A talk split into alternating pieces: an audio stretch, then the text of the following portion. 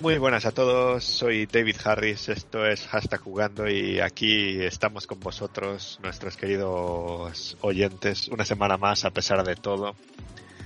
Y ha sido una semana en apariencia tranquila para el mundo de los videojuegos, pero en realidad todavía tenemos coleando todo lo que pasó en el PlayStation Showcase. Tenemos, como siempre, noticias del Game Pass, los juegos de Nintendo a su rollo, y estamos en uno de esos meses, septiembre, que igual que la vuelta a clase trae consigo un baby boom de lanzamientos de videojuegos cada año, y será algo que tenemos que aprovechar porque luego tocará descanso hasta que llegue el siguiente periodo más allá de Acción de Gracias.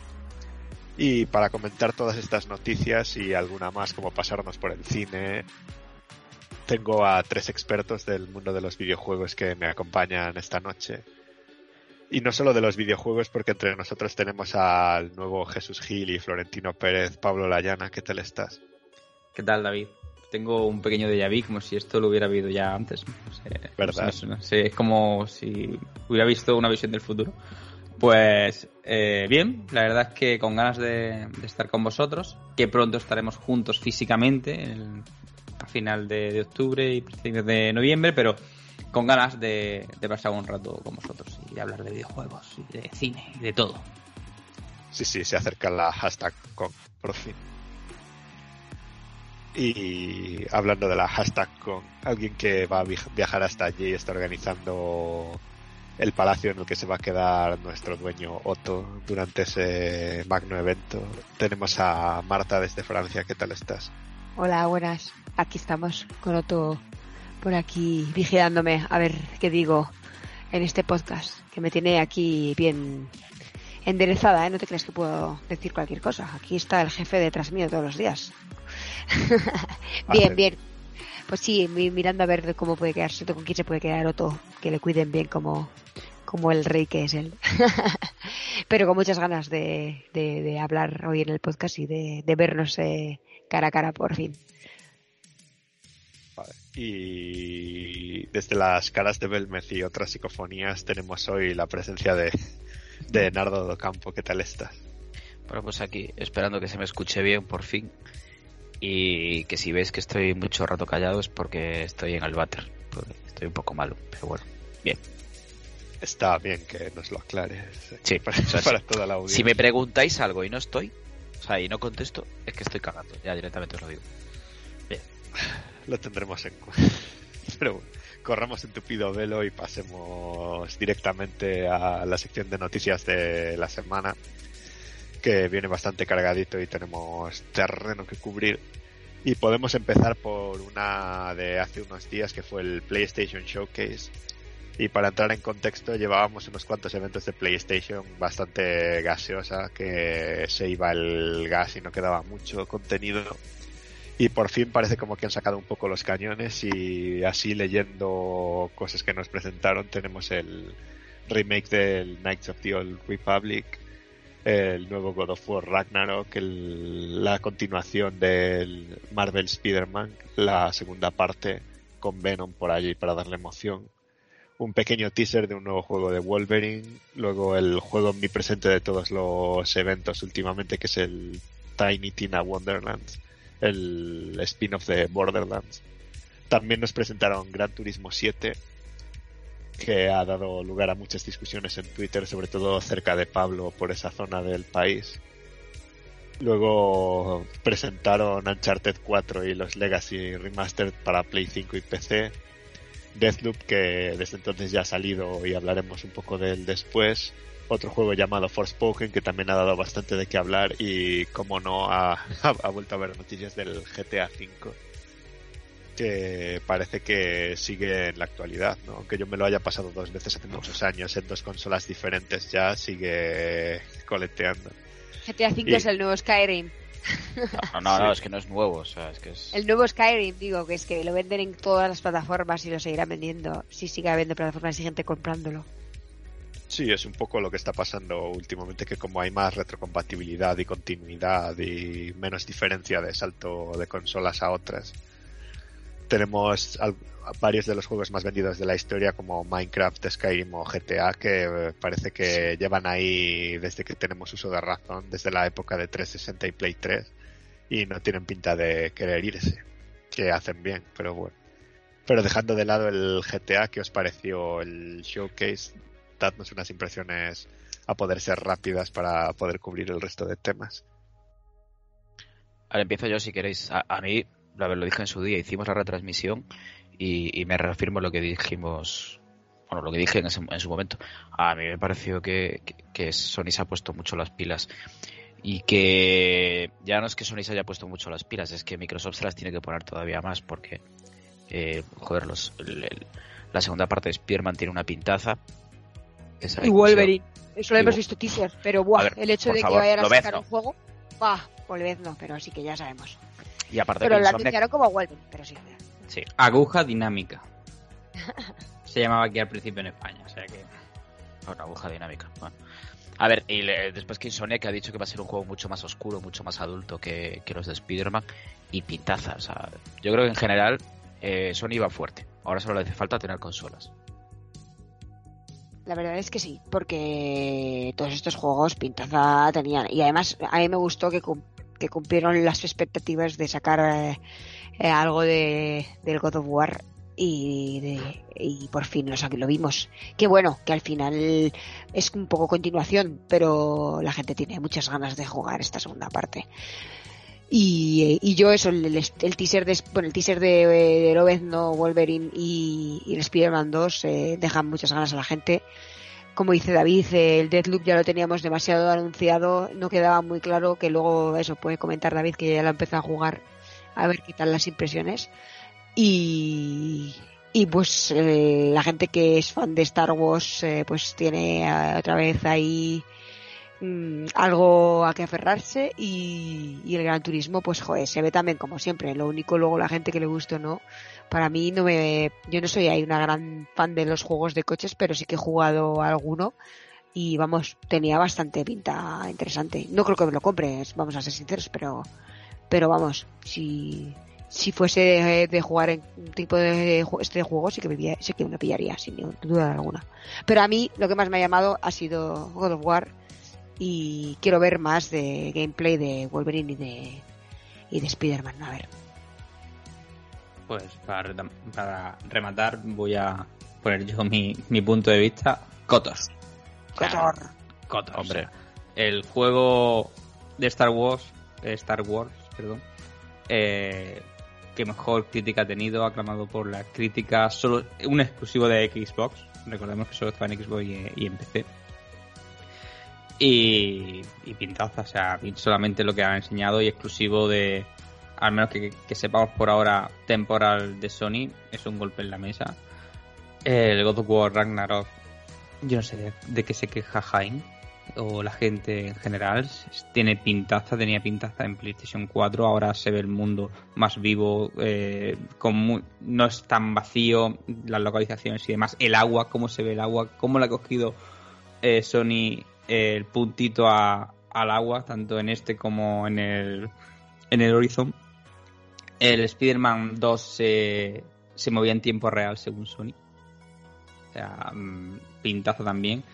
El Wolverine Lobez no, también pintaza, aunque no sabemos si es un CGI o no. Entonces yo creo que la única nota negativa que le pondría yo sería el Gran Turismo 7, que sí, que es un Gran Turismo, va a ser un gran juego de conducción, pero creo que sí, que es verdad que igual que decimos que Xbox y Microsoft se están muy por detrás a día de hoy de Sony en cuanto a exclusivos y juegos, en conducción los Forza le han comido la tostada a Gran Turismo. Le va a costar mucho. O sea, le va a costar muchísimo, porque Forza a día de hoy, tanto el Forza Horizon como el Forza normal, están muy por encima de lo que está haciendo Sony con Gran Turismo, y ese especie de mundo abierto que ha hecho ahora con Gran Turismo 7. También decir, si no recuerdo mal, que este Gran Turismo 7 también puede estar lastrado porque va a salir en PlayStation 4, si no recuerdo mal. Y el resto, pues lo dicho, el Uncharted 4 y los Legacy salen en PC, algo que se sabía. El Deathloop, pues ahora David nos hablará de él. Forspoken es espectacular. Y GTA V, pues más de lo mismo. O sea, es que no tiene sentido que sigan anunciándole una conferencia cuando es un juego que viene de la generación PlayStation 3. Pero bueno, muy contento con lo que enseñó Sony, que creo que va por buen camino y que ha sacado la apisonadora y ha dicho: compra estudios Microsoft, que yo tengo los juegos, por muchos estudios que tú compres. Esa es la conclusión que saco yo. Sí.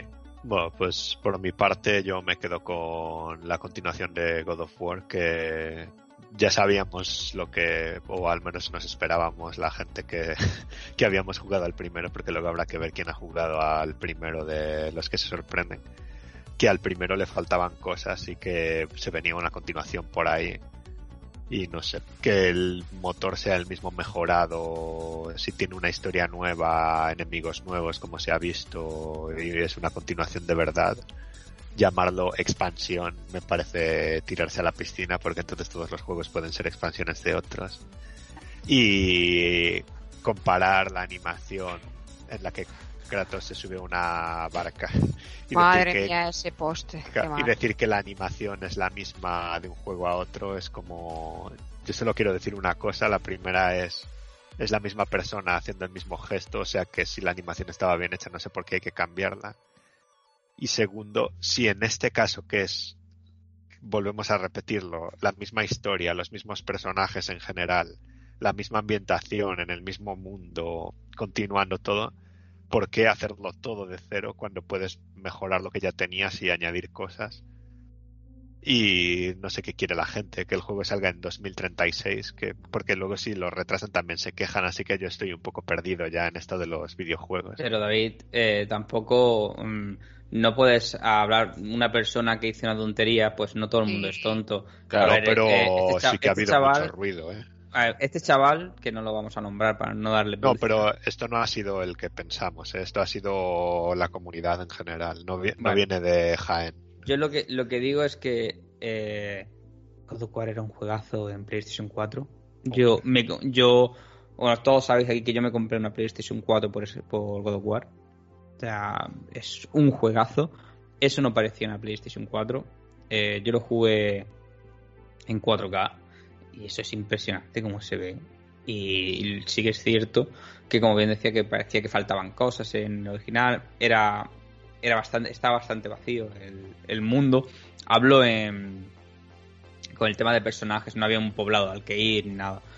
Pero este se ha visto que es una mejora. O sea, y también el salto que estamos dando de consola de generación ya no es, en lo gráfico ya no va a ser tan abismal como antiguamente. O sea, eso no vamos a olvidarnos de eso. Tenemos que pensar que ahora lo que se va a mejorar es inteligencia artificial, físicas, efectos de luces, efectos de sonido, distancia de dibujado, y la gente se piensa que no, es que necesito que tenga más arrugas Kratos, que la animación. No, ahora mismo lo que se está mejorando son otro tipo de cosas. No todo es, cuando hablamos de potencia, no son todos gráficos que te entran por los ojos, muchas veces lo que no vemos, o hasta cuánto se puede dibujar, o lo bien hecha que está el agua, o cuántos enemigos puede mostrar en pantalla sin que la consola se resete o se ralentice, ¿vale?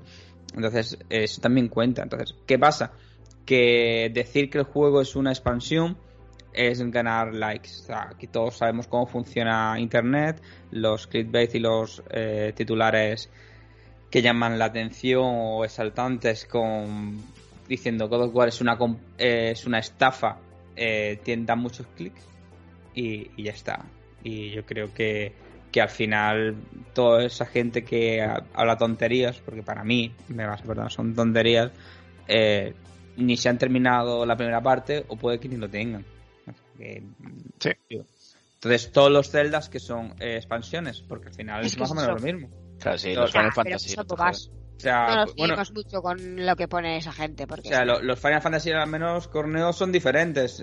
No son muchas veces ni en el mismo mundo. Solo hay chocobos y cristales en común, pero los Zelda básicamente siempre es la misma historia.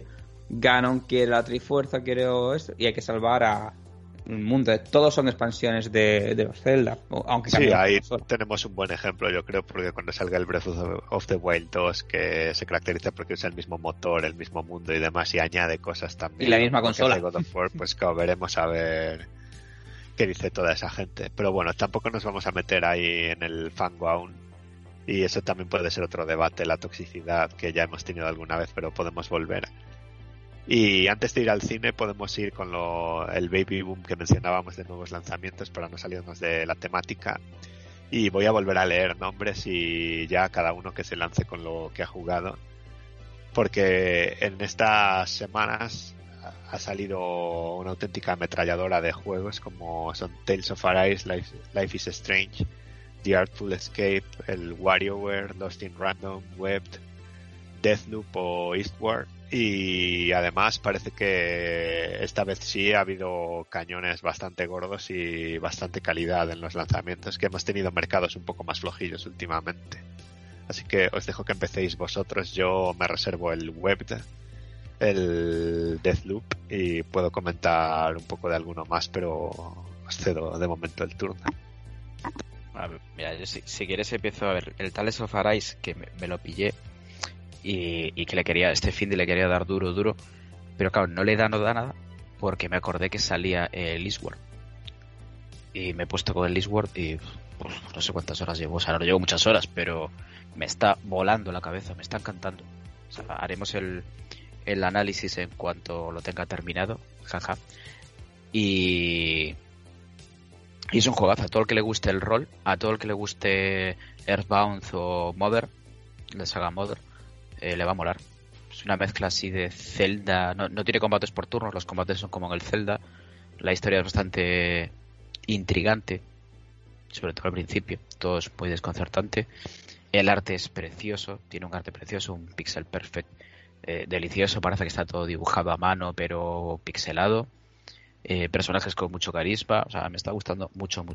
El único pero que le veo por ahora, bueno, dos peros. Uno es el combate, que a veces es un poco tosco. También es cierto que al principio con el primer personaje combates con una sartén y después ya con otro personaje ya va ganando un poquito de precisión, y después que el juego está en perfecto inglés, y aparte es un inglés bastante coloquial. Hay expresiones que cuestan, si no controlas bastante inglés, hay expresiones que cuestan un poquito controlar. Creo que estará de acuerdo conmigo David al respecto. Pero bueno, el resto genial. La verdad es que no me he fijado mucho, pero me fijaré. Pero claro, sí. Yo no tengo el handicap ese. Claro. O sea, yo controlo inglés, entiendo bien inglés, pero sí que hay ciertas expresiones que son expresiones bastante coloquiales que cuesta un poco. No entiendo cómo este juego no lo han traducido, no sé. Porque estás en la página de Steam o en la eShop y todo el mundo está pidiendo que lo traduzcan, porque está en un tropecientos idiomas menos en el español, no lo entiendo. Supongo que llegará ahora, sobre todo si ha vendido bien. Sí, este juego tiene que estar vendiendo bien porque está muy guay. O sea que totalmente recomendado. Sí, además es de estos a precio indie y os va a dar horas y horas. Sí. Son 20 euros y el juego es precioso, de verdad. Y la historia merece la pena, ¿eh? Al principio cuesta un poco porque estás ahí en el pueblo de aquí para allá, pero después todo tiene un aquel y os va a molar. Si os gustan los RPGs os va a gustar mucho. O sea que dejar todo lo que estáis haciendo, darle al Eastward y después seguir con lo demás, porque este tampoco creo que dure mucho, no creo que dure más de 20 horas este juego. Aparte creo que está vendiendo, como decíais antes, está vendiendo súper bien en Switch. Hay una gráfica en la que dice que todos los juegos que salen en indies venden más en Switch que cualquier otra plataforma, contando incluso Steam. Y no sé, realmente no sé cómo no ha sido traducido. Otra cosa que se me plantea a mí es viendo lo bien que venden estos juegos que están basados en Mother o en Earthbound. No sé qué piensa Nintendo cuando no te remasteriza los anteriores juegos y te los sacan traducidos, que solo existen solo puedes jugar al Earthbound de Super NES en Wii U, la única forma legal de jugarlo. Sí, bueno, si tienes una Game Boy Advance hay una versión de Game Boy Advance. Y en 3DS puedes también. Sí, en 3DS se puede descargar también. Y bueno, Wii U, 3DS y demás, pero que no sé, ahora en Switch no puedes jugar a eso, no hay consola virtual para jugarlo. Aparte está también en inglés. Entonces no entiendo a Nintendo que muchas veces como esas decisiones raras. Yo por mi parte, Tales tiene pintaza, o sea, le están dando tazas en todos lados. Nosotros no sé si le vamos a poner nota o no, porque estamos todavía debatiendo si ponemos nota o ponemos sellos, ¿vale? Pero supongo que se va a llevar mínimo cocido, sí, creo yo, por lo que se está viendo de él. Y el resto, pues la verdad es que no lo he tocado ni lo he jugado, exceptuando el WarioWare, que es, le he jugado la demo. Que en hashtag jugando, no jugar un juego no significa que no lo puedas analizar o hablar de él, porque sabemos que hablamos de juegos a los cuales no jugamos. Pero el WarioWare, nunca entendí el éxito de esta saga, más allá de que es divertida durante 10 minutos jugarlo con familiares o pareja, pero sigo pensando que 60 pavos o 40 pavos por un WarioWare es precio Nintendo, y esto te lo saca cualquier otra compañía indie, te lo venden a 19,90. Es mi opinión de Wario. Yo lo he jugado al de la DS y me gustó muchísimo, pero no me acuerdo tampoco el porqué de que me gustase tanto. Pero este no lo he jugado todavía. Me he bajado la demo, pero todavía no la he probado. Pero bueno, el precio de Nintendo no me sorprende, la verdad. Claro, yo en su día jugué al de Wii y he de decir que me dio grandes noches de whisky Passport. No era Jameson todavía, no había descubierto el mejor whisky del mundo. Y era un juego que en su momento era muy divertido, aparte con todo lo que se podía hacer con el Wiimote y todo eso. Pero desde entonces cero interés en cualquier tipo de WarioWare. O sea... Pero claro, ten en cuenta que el WarioWare a día de hoy, en Wii tiene sentido, en 3DS le veo sentido también por el tema de tanto de la pantalla táctil o el Wiimote. Incluso en Wii U tenías el tabletomando, pero en Switch, o sea... que se usa no se usa los Joy-Con, que se juega con la falanca, o sea, no se juega con el sensor de movimiento. Ah, no se juega con eso. Ten en cuenta que no podías jugar entonces en portátil si tienes que usar el puntero. Ya, bueno, y la Switch Lite. Bueno, o sea, con la Lite no puedes desacoplarlo. A mí no sé, no lo veo más como un juego que a 19,90 estaría bien. A 40 euros no lo compro, ni a 49, ni a 59. O sea, realmente no sé el precio que está. A lo mejor a 29 te lo piensas. Sí, como hiciste tú cuando te fuiste de torneo este verano de vacaciones, que compraste un Just Dance, si no recuerdo mal, y seguro, pues me compré un juego. Sí, bueno, me gastó 30 euros. Fue el año pasado, lo compré el año pasado, pero claro, queda ahí y te vale para siempre. Claro, dices, pues, pero bueno, te gastas 30 euros y dices, cada vez que me vaya me junte con colegas, pues lo juego, pero si te tienes que gastar 60 pavos, a lo mejor te lo piensas. Ya. Pero, entonces... Sí, para juegos de party da más pereza gastarte 70 pavos, es así. Sí, sí, está claro. Yo pasando a otro juego por mover, he empezado el Life is Strange True Colors y la verdad es que... O sea, tampoco tengo nada gran cosa que decir más que sigue un poco el estilo de juego de juegos de Life is Strange. En este caso nos encontramos ante una protagonista que sus poderes son un poco empáticos y básicamente... No es que puedes llamarlo poderes o no, porque ella no los siente tanto como poderes, pero básicamente puedes sentir un poco lo que otras personas están sintiendo en el momento y bueno, pues tienes que utilizar tus poderes a lo largo de una historia y diferentes cosillas que van pasando en un pueblo al que llegas. Y de momento la verdad es que tanto la protagonista como los personajes que hay alrededor me gustan y la historia pinta graciosa. Me gusta el hecho de que haya salido entero el juego en vez de por capítulos, que también tiene capítulos, por cierto, pero bueno, me gusta porque antes me liaba a veces a comprar a solo capítulo a capítulo y entonces era un poco como comprar una serie, pero solo episodio a episodio, no te quedabas un poco ahí como ganas, perdón, porque hay risas por aquí. Y nada, la verdad es que contenta, la verdad, a ver si a la gente le gusta o no, pero es un poco en la línea de los demás. ¿Y crees que compensa que salga entero en vez de en capítulos costando el doble? No, costando el doble de momento no, lo que no sé es cuánto va a durar y cuánta diversión me va a dar, porque todavía no lo he acabado. Eso te lo podré contestar después, pero no el precio no compensa el hecho de que salga entero, no. En eso estamos de acuerdo. Vale. Luego también te digo que está en el estilo de otro tipo de juegos que sí que es el tipo de manejo es el mismo. Bueno, perdona. Y el tipo de manejo es el mismo, pero que también vale ese dinero. Igual no nos ponemos tanto no les cuestionamos tanto ese precio. Pero sí que ha sido un cambio raro, ¿no? El precio en este tipo de juego. No sé, eso me ha sorprendido. Pero luego jugamos a juegos también de estos que son un poco peliculeros, vamos a decirlos. Como aventura gráfica, pero más en rollo formato película, que valen también ese precio casi. Pero bueno, no voy a entrar en eso. Simplemente que cuando evalúe el completo pack, el pack completo ya os lo diré. Sí, sin duda alguna. Pues para acabar, yo me gustaría haber jugado al Artful Escape, que lo tengo descargado del Game Pass, porque me encanta todo lo que he leído y visto, pero no lo he hecho, así que yo os contaré. Sí que he jugado un rato al Web, que es un juego del que me habéis avisado uno de vosotros hace tiempo y lo habíamos puesto en nuestras redes. Es un juego en el que eres un poco simulador de araña, y eres una araña que va andando por ahí tejiendo tus redes y tal, y está bastante guay, bastante divertido. Y lo gordo, aparte del Eastward también, que llevo un poco jugado, a lo que he estado jugando es al Deathloop. Llevo como 4 o 5 horas porque tampoco me ha dado muchísimo la vida tal, y es de esos juegos que llevo 4 o 5 horas y todavía estoy, no tutorial, pero sí descubriendo cómo va el juego. Tiene bastantes capas porque profundiza en ese concepto de roguelike, loop, bucle de mueres y vuelves y tal, y le da un giro al tema con más historia y más justificación.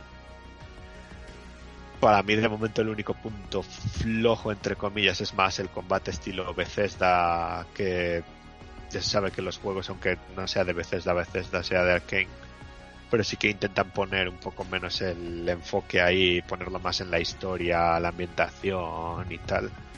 Pero a la vez que los disparos y el combate en sí no está tan refinado, sí que te da más alternativas como otros roguelike, que yo no llamaría roguelike a este juego porque tiene misiones y tal. Pero sí que tienes tus armas, tienes diferentes recursos, torretas, el sigilo, entre comillas, porque la IA tampoco son los más listos. Pero en general creo que el juego está bastante equilibrado y pinta interesante, así que ya os iré informando cómo va. Y para concluir esta sección podemos decir que Microsoft ha desarrollado su mejor juego de los últimos años para lanzarlo en exclusiva en PlayStation 5. Que me parece una buena conclusión. ¿Al final es exclusivo o sale el año que viene? Se supone que el año que viene. Eso no lo ha confirmado nadie aún. Eso es algo que salió el otro día por ahí, pero es algo que se supone y se sobreentiende, pero todavía no lo ha dicho nadie de verdad. Es algo que Corneo y Jaén quieren que pasen. Es algo que Corneo estuvo a punto de retuitear cuando lo vio, porque sí. Está esperando muy dentro de él que sea verdad. Sí. No, pero a ver si es tan fácil como cuando los juegos de Bethesda, cuando pasan 2 meses, cuestan la mitad. Es tan fácil como comprármelo para Play 5. O sea, tampoco es que me llame mucho la atención. Pero bueno, vamos, que me jode que el pobre Tito Phil tenga que su mejor juego dárselo a Sony. Pero bueno. Sí. Pero cubierto el tema de los juegos en las noticias, nos vamos a ir al cine brevemente porque ha habido un par de acontecimientos en las últimas semanas. Y es que ha salido Dune por fin tras años y años de gresca. Bueno, no gresca, pero sí con problemas varios, retrasos y tal. Y ya la hemos visto 3 de los 4, creo que estamos aquí. Así que yo solo voy a decir que me ha gustado mucho porque como no soy experto en cine y tal, no quiero entrar. Yo solo se me da mejor criticar a Marvel. Joder. Y luego tenemos también el tráiler de Matrix, o sea que igual lo que podemos hacer es un turno por cada uno y contad un poco sobre las dos cosas, que así igual os liáis menos. Vale, pues empieza tú, Marta, que tú has visto Doom y has visto el tráiler, sí, empieza tú. Vale, yo decir que Doom merece mucho la pena. Personalmente me ha flipado la película. no necesitas haber leído el libro para verla, pero si has leído los libros de Dune también te va a gustar. Mucha de la gente a la que ha leído el libro le gusta porque es como un poema visual, básicamente. Tiene un poco de... A ver, si te gusta Villeneuve, si queréis pronunciarlo así, ya sabéis que suele ser un poco lento en sus películas, pero que a la vez cuenta cosas y pasan cosas. Entonces, básicamente se toma su tiempo para enseñar ciertos planos porque, joder, al final se los curra por algo. Pero vamos, que la acción está ahí también y las partes más silenciosas pues se mantienen. Al final son cosas, eso pasa en diferentes escenarios de espacio y es increíble. Los actores son increíbles, el sonido es genial, la banda sonora es encantadora. El hecho de que dure 2 horas y media no se te hace excesivamente largo porque hay por ciertas películas que te puede pasar, y la verdad es que yo recomiendo a todo el mundo verla, les guste ese tipo de saga, esta saga, vamos, o esta novela o no, y también hayan visto o no la vieja, pueden ir perfectamente. Y aunque os dé pereza a ciertos actores, yo iría a verla, porque estoy oyendo a mucha gente en Twitter que les da pereza el Chalamet, el Timothée. A mí personalmente me cae bien, pero yo no dejaría de verla porque os dé pereza a un actor, porque la película es muy chula. Y poco más, no sé si queréis que comente un poco más sobre Matrix o nos quedamos... Sí, ya que estás, analiza Matrix, todo ya. Haz todo, venga. Bueno, crítica de cine. El poema visual total, Dune, a mí me encanta el cine y no tiene ningún tipo de pega, vamos. Yo le pongo una notaza. ¿Cuántas jartucas le das? ¿Jartucas? Sí, ¿cuántas jartucas le das? No sé cómo mido aquí. Bueno, tengo que medir. Los liéis que os saco No, pero que básicamente es una película que podría pensarme repetirla en el cine, básicamente. Y no me pasa con muchas. Ojo. Y Matrix, la verdad es que, a ver, a mí es que tengo mucho hype por Matrix, porque la gente se quedó muy descontenta con las últimas películas. A mí personalmente tampoco me parecieron tan horribles como la gente comenta. A mí me divirtieron, sí que eran más blockbuster, pero me lo pasé estupendo en las dos. La primera no la pongo ahí porque la primera para mí es increíble, claro. Entonces yo tengo mucho hype por esta película. Quiero a ver, es mucho revival para mí, entonces a mí es un poco... Yo la iba a ver, aunque pinte un poco rara, pero el anuncio no me ha desagradado, el tráiler no me desagrada, me parece que busca un poco, pues...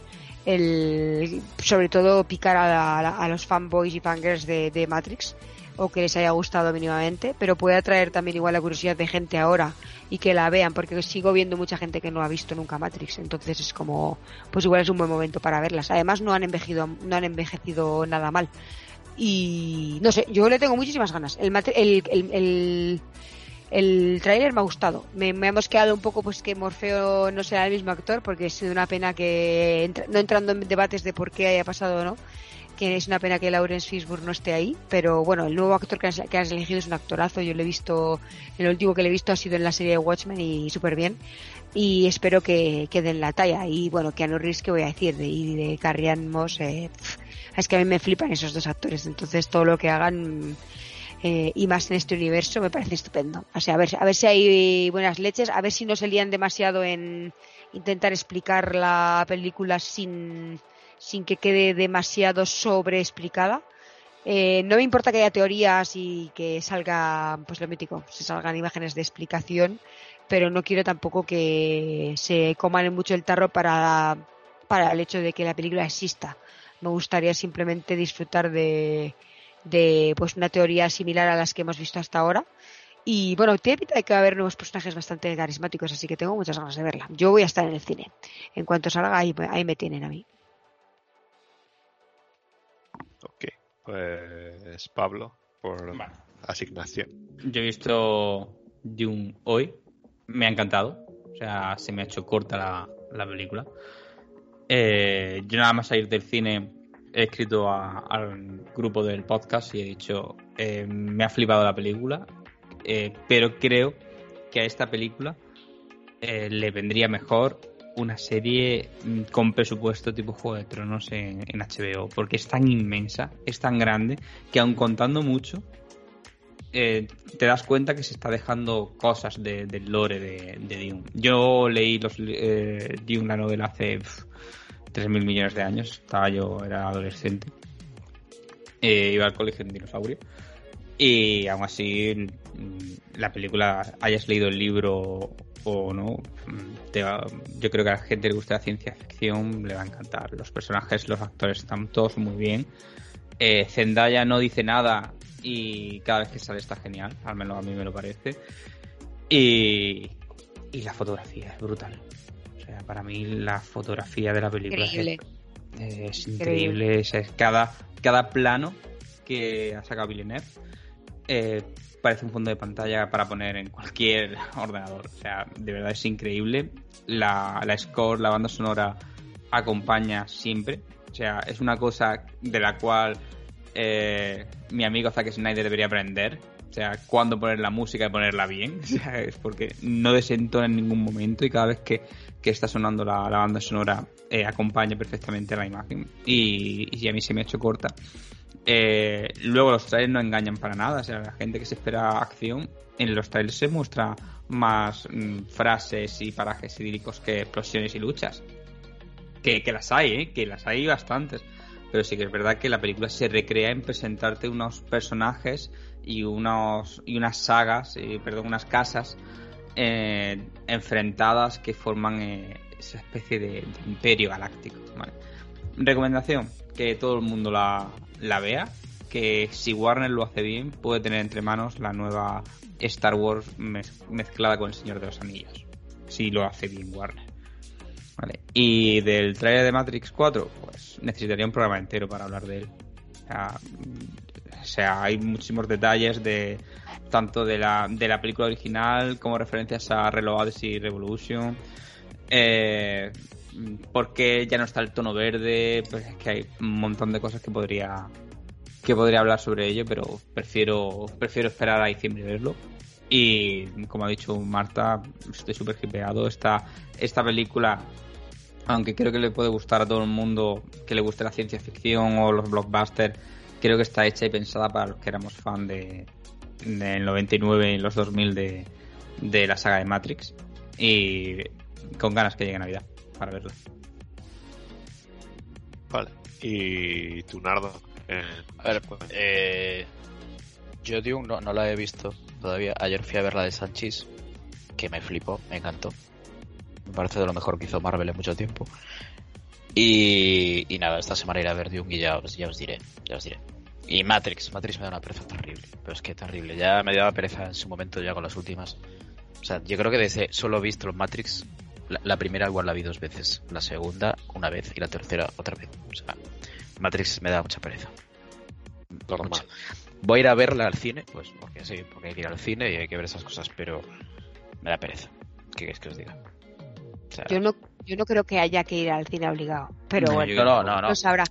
No, a ver, que son pelis entretenidas, joder, y tengo ganas de ir al cine, y es una peli que quiero ir a ver al cine, y tengo curiosidad para ver cómo la hacen, cómo trabajan estas mujeres ahora, tantos años después. Pero bueno, que me da pereza. Que después la voy a ver y me va a gustar, ya sabéis, pero bueno. Tengo que protestar. A ver. Pues hemos cubierto las noticias, así que vamos a pasar al debate de esta semana, que es, leyendo la escaleta, se titula Guerra de Consolas parte 23. Y como ya hemos cubierto un poco lo de Sony, vamos a, yo creo, intentar centrarnos más en quien volverá a repetir lo que ya hemos dicho, en cómo queda la situación ahora mismo y qué tiene que hacer Microsoft para intentar reaccionar, porque la generación empezó fuerte con el Game Pass, pero parece como que por una parte está empezando a perder fuelle. No le ha ayudado que haya menos consolas de las que podría haber vendido disponibles, y luego en Nintendo la tenemos un poco a lo suyo, o sea que igual tampoco la podemos incorporar mucho al debate, así que vamos a centrarnos en lo que ya hemos dicho de Sony, de esa un poco resurrección en cuanto a anuncios con el Showcase, y la situación en la que queda Xbox tras algunos eventos que no se puede decir decepcionantes porque nosotros también somos muy exigentes y también podéis ver nuestra retransmisión del evento de Xbox que nos dejó un poco fríos del último, pero sí que lo deja en una situación un poco más comprometida porque esa situación de dominio o de remontada que parecía tener queda un poco más discutida, en mi opinión, tras el showcase. Así que nada, saltad al ruedo. Pues si queréis empiezo yo y... Dale. Y pues yo un poco lo que hemos dicho antes en las noticias. Puedes tener la consola más potente de la historia, pero al final tú te compras una consola para jugar. Y a día de hoy el Game Pass es una gran opción y es una novedad que llama la atención y hace que esté vendiendo consolas, pero al final te pones a mirar los exclusivos que tiene Sony, mejores o peores, y Microsoft a día de hoy no puede competir. O sea, a día de hoy God of War, el KOTOR, que parece ser que es exclusivo, la saga de Spider-Man, a la Wolverine, aunque no esté a la altura, tienes Forza, el Gran Turismo en comparación, aunque no esté a la altura de Forza, tienes el Horizon. O sea, es que te pones a mirar y es que por donde te pongas a mirar los exclusivos de Sony a día de hoy, le dan mil vueltas a los de Microsoft. O sea, y es que no solamente es que de mil vueltas, es que no sabemos nada de lo que va a sacar exclusivo Microsoft. Lo único que sabemos es que cada vez que Sony hace un anuncio hay un rumor de Microsoft va a comprar un estudio nuevo, o lo compra, pero ¿para qué quieres tener los mejores estudios o todos los estudios si luego no haces anuncios de juegos? Porque del Senua vimos el mini trailer que salió cuando se anunció la consola y poco más. De God of War no hemos visto nada nuevo. Del Halo ya visteis lo que se vio el año pasado y lo tuvieron que retrasar, y tampoco hemos visto mucho más y sale ya. O sea, no, es que no hay nada. O sea, el Forza ahora en México que se ve impresionante, pero no veo a Microsoft ganando una generación con un juego de coches, no sé vosotros. Entonces tú puedes tener la mejor plataforma de juegos, el mejor online y el mejor servicio para jugar, pero al final la gente quiere jugar a triple A. Yo no me compro una consola simplemente para jugar al Tetris. O sea, antes hablamos de Switch, que jugaba a lo suyo. ¿Por qué Nintendo con Switch juega a lo suyo? Porque tiene sus exclusivos. O sea, ¿por qué Nintendo con una consola que fue un fracaso como Wii U sobrevivió y vendió 13 millones de consolas siendo un fracaso? Porque la gente compra sus exclusivos y se pudo mantener porque solo vendió 13 millones de consolas. Luego veías los juegos y todos los juegos que vendía Nintendo vendía 1,5 millones, 2 millones de unidades en cada juego de Wii U. ¿Qué pasa? Que Microsoft a día de hoy no tiene eso, por mucho Game Pass que esté sacando. Y me gustaría saber cuánto está recaudando Microsoft con el Game Pass, porque cada 2x3 tiene la oferta del euro. No sé hasta qué punto que no haya consolas puede ser también el detonante. Que no, pues, es que Sony tampoco es que las PlayStation 5 las tenga a porrillos. O sea, no sé a qué está jugando Phil Spencer, pero los accionistas tienen que estar mosqueados, Phil Spencer tiene que estar mosqueado y los usuarios de Xbox estamos mosqueados o están mosqueados, ¿sabes? No sé qué opináis vosotros. A ver, el tema de la guerra de las consolas es que es lo que dice David en el título, ya es el capítulo 26. Microsoft es como la eterna promesa. O sea, es Vinicius Junior, no sé, es Cazar. Es Robinho. Es Robinho. A ver, tienes un catálogo enorme, porque es cierto, porque es que si te compras una Xbox no hace falta que compres juegos directamente. No hace falta que los compres, los tienes en el Game Pass. Pero claro, es que he visto el showcase del otro día de Sony, con los pepinazos que viene Sony, los que tenemos una Xbox, que bueno, que también tenemos una Play, te quedas como, joder, ¿y yo qué tengo este año? El Halo. Ya está. Y aparte el Halo que, bueno, pues, oye, el Halo al final no va a dejar de ser un multijugador, porque la campaña va a ser anecdótica. más allá de que se descubra lore y historia y demás, pero es que no hay nada más, porque está el Starfield, que sale el año que viene, el Fable, que es era una de nuestras profecías, no se tiene fecha, no se sabe. Nos machacan con el Forza. A ver, joder, nos está machacando con el Forza continuamente. Vale, que ya sabemos que es un Forza que está de puta madre y que lo vamos a jugar, ya está, pero es que no tiene nada más Microsoft ahora mismo. No tiene más cartas encima de la mesa, más que ofrecerte una consola que funciona bien. O sea, vale, con los third parties, pues según los entendidos, pues siempre la versión de Microsoft suele, o sea, de Xbox suele ser la mejor, pero cosas que no se notan, o sea, que no se notan, que dos FPS tú no los notas. No sé, la cosa está parada, y al no haber consolas también yo creo que ayuda bastante. Entonces, después va por otro lado está Nintendo, que hace lo que les sale de ahí, va a su rollo, y ya está. O sea, es que es el eterno debate redundante. Lo que pasa que según van pasando los meses se va haciendo más grande, porque Sony sigue enseñando más pepinazos y Microsoft está enseñando menos cosas. Y es lo que dice David, es que el Game Pass se va deshinchando poco a poco, porque los juegos que entraron este mes, o sea, terrible. Que aún así tampoco tienes tiempo para jugarlos. Sí, Microsoft sí creo que sí que tiene promesas, pero es lo que decís de Robinho, que ahora mismo a lo que nos agarramos son a promesas que se supone que salen a finales del año que viene las primeras, y que luego al final hay quien dice que es una conspiración, hay quien dice que es una maldición, y es que parece como que los exclusivos de Microsoft, por muy buena pinta que tengan, siempre les acaba faltando algo. Está la teoría esa de que como van al Game Pass, pues intentan invertir un poco menos en ellos, aunque se supone que no, porque están poniendo todo el pastizal. Y no sé, es una situación un poco comprometida para ellos, porque yo pienso lo mismo que Pablo, que los accionistas que están poniendo, que le han dado un cheque en blanco a Phil Spencer, al final tienen que estar un poco mosqueadillos viendo que Sony llevaba muerta, o la daban por muerta desde hace un año, y ahora de repente sale y acaba de reventar un poco el garito otra vez. Claro, es que el tema es verlo desde ahí. Es que Microsoft se está deshinchando. Ha empezado todo muy bien, sigue haciéndolo bien, pero le falta eso, la marca Microsoft, la identidad Xbox. A ver, es que no le hace falta un golpe sobre la mesa, porque vale, tú me anuncias que sacas un Perfect Dark, que va a salir un nuevo pero no veo el Perfect Dark por ningún lado. O sea, me lo vas a sacar a 4 años vista. Y tú tienes a Sony, que te anuncia con la consola un God of War, y el año que viene lo tienes. El Horizon, vale, que son continuaciones, perfecto, pero lo tienes ahí. Y aparte, como dice David, es que le falta como un puntito de calidad a sus juegos. O sea, le falta... O sea, ¿dónde está la Microsoft de Xbox 360? O sea, cuando sacó la saga Gears of War, que era... que parece que sacó su grande saga en 360 y no ha sabido evolucionarlas. Porque, sí, porque Halo, igual.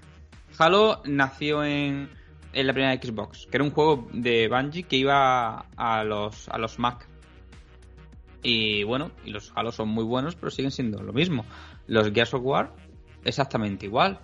O sea, los Forza van evolucionando dentro de lo que puede ser un juego de coches. Pero luego compras Rare, te haces el Perfect Dark, bueno, saca el 0 que salió en 360, el Cameo Element lo salió en 360 y no has vuelto a tocar a Rare. La desmembraste, creaste microestudios y lo pudiste hacer cosas como el Sea of Thieves y ya está. O sea, no tienes nada que digas, ostras, este juego es que solo puedo jugar aquí. Y es la puta polla. Y eso lo tiene Nintendo, lo tiene Sony, pero Microsoft a día de hoy pues no lo tiene. O sea, yo ahora mismo tengo una Switch, voy a tener próximamente la Xbox Series X gracias a Corneo de Halo, porque pero lo adquiero sobre todo por el Game Pass, por jugar a los third parties. Hay juegos de Microsoft que me gustan, sí, pero a día de hoy, si quieres juegos exclusivos de calidad, o Nintendo o Sony. Es mi punto de vista. Yo me pongo como un chaval que esté ¿qué consola me compro? Y por exclusivos no veo a nadie comprándose una Xbox. Ahí digo, oye, no sé vosotros. ¿Realmente quién se compra una consola por el Halo en el modo exclusivo? O sea, o le echas muchas horas al multijugador, que todavía no sabemos cómo va a salir, o nada. O sea, no sé.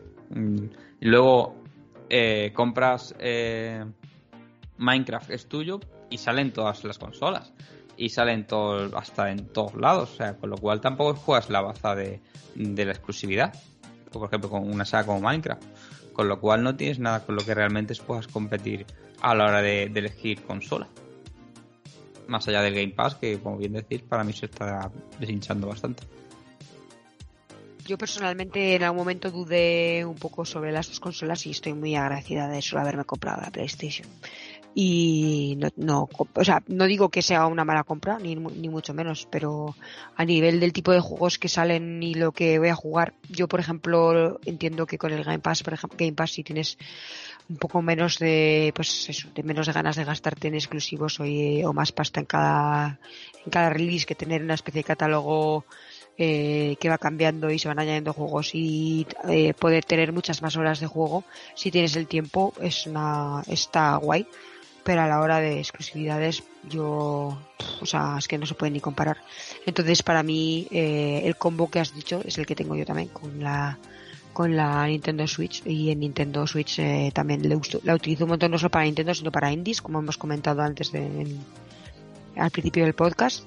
Y es increíble para indies también, o sea, muy muy agradecida de que se hayan puesto las pilas en ese aspecto, aparte de sus propios juegos.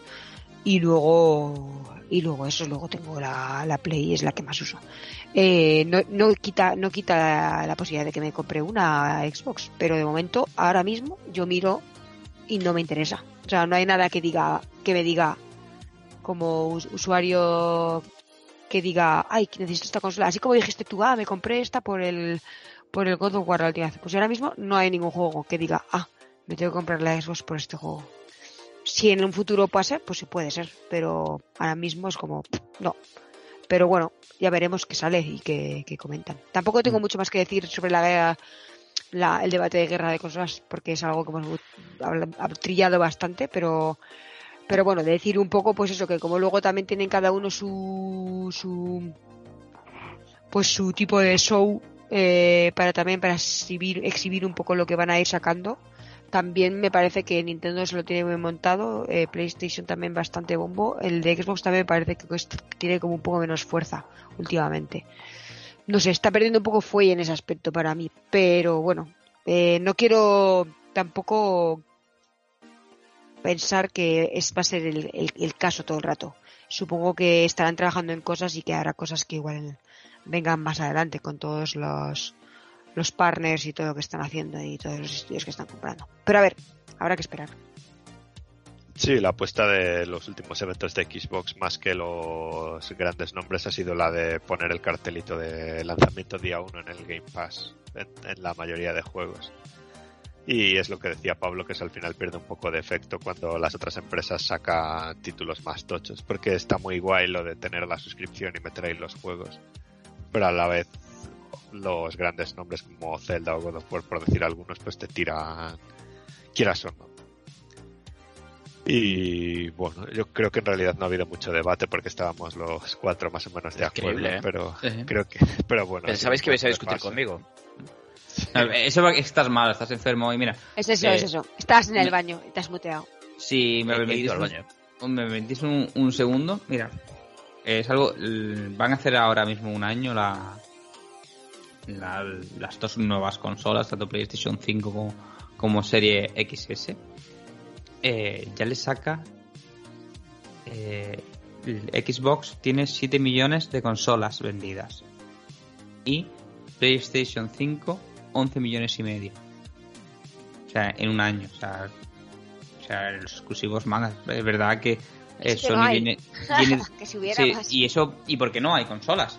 Vale, pero hay que tener en cuenta eso de que PlayStation o Sony venía de una posición de fuerza y demás, que hay que tener en cuenta que Microsoft ha recuperado mucho espacio que le tenía comida a Sony en comparación con, sobre todo con el Game Pass y con Serie S, ¿vale? Que es que parece que la gran olvidada. Que la gran olvidada es Serie S, pero yo conozco a mucha gente que no se planteaba tener una Xbox y se han comprado una Serie S. Porque es por el Game Pass. En las tiendas también. No, pero ya. Vamos a quitarnos un poco el sanbenito de porque es la única que hay. O sea, yo, sabéis que alguna vez lo he comentado, digo, mira, me estoy pensando en pillarme una Serie S y cuando vaya a X vendo la S y me compro la X. Pero al final es eso, al final mucha gente que no se plantea comprarse una Xbox porque solo estaba una X, se ha comprado una S. Por el precio que tiene, el tamaño y demás, para jugar al Game Pass y algún exclusivo, pues no está mal. Y luego está Nintendo con Switch, que también es verdad que ha salido bastante, tiene 4 años en el mercado, pero es que tiene 90 millones de Switch vendidas. Bueno, 90 millones y medio, ¿vale? Casi 91 millones de consolas, ¿vale? De Nintendo Switch, que se juega en otra liga. La Nintendo ahora mismo está jugando en otra liga. Pero si Microsoft hubiera tenido un par de exclusivos en condiciones, hablo de un Marvel's Spider-Man, por ejemplo, algo parecido, a lo mejor estaría la cosa más igualada. Qué pasada que el número de consolas de Switch, es una pasada. Es una locura. Es una locura. Y se sigue vendiendo. De hecho, os digo, la última semana... Es muy family friendly. Es que la gente se la compra que para los críos, para ellos, la excusa de los críos que si una para ti, otra para el chaval, que yo qué sé, es que es muy family. Y luego portátil. Han tenido un ideón. Aparte que siempre venden un montón. Ha sido una triunfada esta consola. Entonces, a nivel global, esta semana Switch ha vendido 300.000 consolas. 200.000 ha vendido PlayStation 5 y sumando Serie X y Serie S, 130.000. Vale, entonces Switch es que sigue vendiendo pero vende todo lo que saque, y ya cuando te saca un Pokémon o cualquier cosa ya es un Monster Hunter. Eso es impresionante. Con el modelo OLED lo que va a vender Nintendo va a ser una auténtica locura. Con los dos Pokémon, con los dos remakes de los Pokémon estos, más el nuevo modelo de Switch, más la Switch actual rebajada de precio. O sea, pero es que... ¿Pero van a rebajar la actual o la van a poner? Ya está rebajada. Está a 2,99, ¿no? Han rebajado 60 euros. Sí. Bueno, pero es que, ya que estamos con los datos, Switch en Japón solo ha vendido 90.000 consolas, ¿vale? Solo en Japón. Y esta semana PlayStation 5 ha vendido 35.000, ¿vale? En comparación con Switch. También es cierto que no hay. Y es que es brutal. Es que en todos los mercados Switch vende una barbaridad. En el único mercado que ha ganado PlayStation 5 esta semana ha sido en Europa, que ha vendido 5.000 consolas más. 85.000 ha vendido PlayStation 5 en Europa y frente a las 80.000 de Switch. Pero que Microsoft está a la tercera en todos los mercados. O sea, ni siquiera en Estados Unidos, que es su territorio fuerte, se acerca a Sony. No, a ver, Microsoft supongo que habrá que esperar a 2022 y a ver si se cumplen, si empiezan a salir los juegos de los estudios que ha comprado y a ver si ahí hay una reacción. Y a, ver si no es tarde ya. Claro, Bethesda tiene que daros cuenta que tiene que venir el Elder Scrolls, que está ahí, y seguramente no será exclusivo ahí, total 2026. No será exclusivo total, pero será exclusivo. Pero es que es eso, sí, es exclusivo. Es exclusivo total. Ya, Bethesda ya ha dicho que PC y que sus juegos solo van a PC y a Xbox, ¿eh? Lo ha dicho Phil Spencer y lo ha dicho Bethesda. Que es compra total, eso de que vayan a PlayStation 5, vamos a ir olvidándolo, ¿eh? Mira, lo que decimos siempre, que cojan al equipo. ¿Por qué Deathloop ha salido en las dos? Porque estaba firmado antes de la compra, vale. Entonces okay. El contrato de exclusividad no permitía romperse. Sí, al parecer se intentó, y lo único que se va a conseguir es que al año, se rumorea, que es un rumor porque había contrato de exclusividad, salga en serie XS, se supone. Bueno, pues yo creo que podemos dar por concluido el debate. Hemos cubierto bastante el mercado actual y la situación tras los últimos eventos. Y podemos pasar a las recomendaciones y despedidas nuestras de cada semana.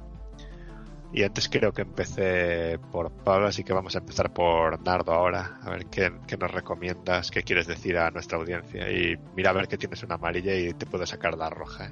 No, a ver. Mi recomendación, pues lo que estoy jugando ahora, el Eastward, que es una delicia de juego. Y... hostia, nada más, que no estoy haciendo nada más. Realmente estoy súper vago. Correcto. Pues, o sea, ¿qué queréis que os diga?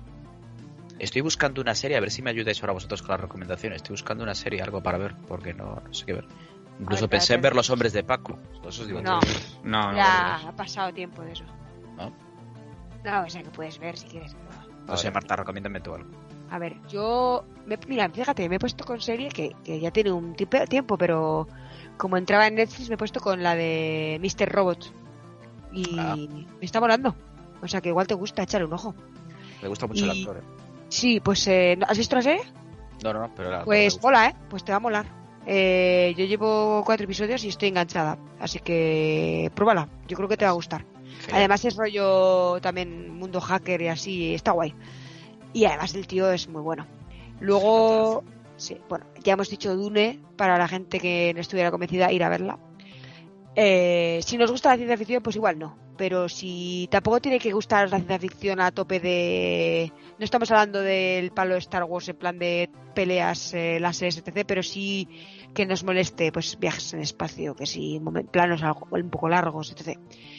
Y bueno, ahora acaban de sacar este viernes pues la tercera temporada de Sex Education, que es muy divertida, a mí me está gustando mucho.